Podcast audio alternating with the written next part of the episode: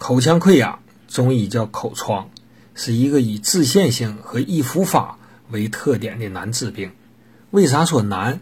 首先是医生感觉难，因为目前尚未完全清楚其病因，也没特效疗法，只是大概认为与免疫、精神、遗传、感染、营养缺乏、SOD 活性下降、微循环障碍等因素及消化和内分泌系统有关。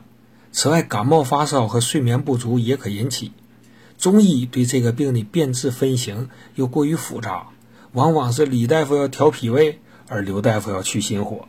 问到朱大夫，又主张治肾阴，给出的诊断有虚有实，有火有寒，让患者选择难。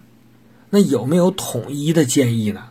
有，外用药，如双料喉风散，能清热解毒、消炎止痛。可用于口腔糜烂、咽喉及牙龈肿痛。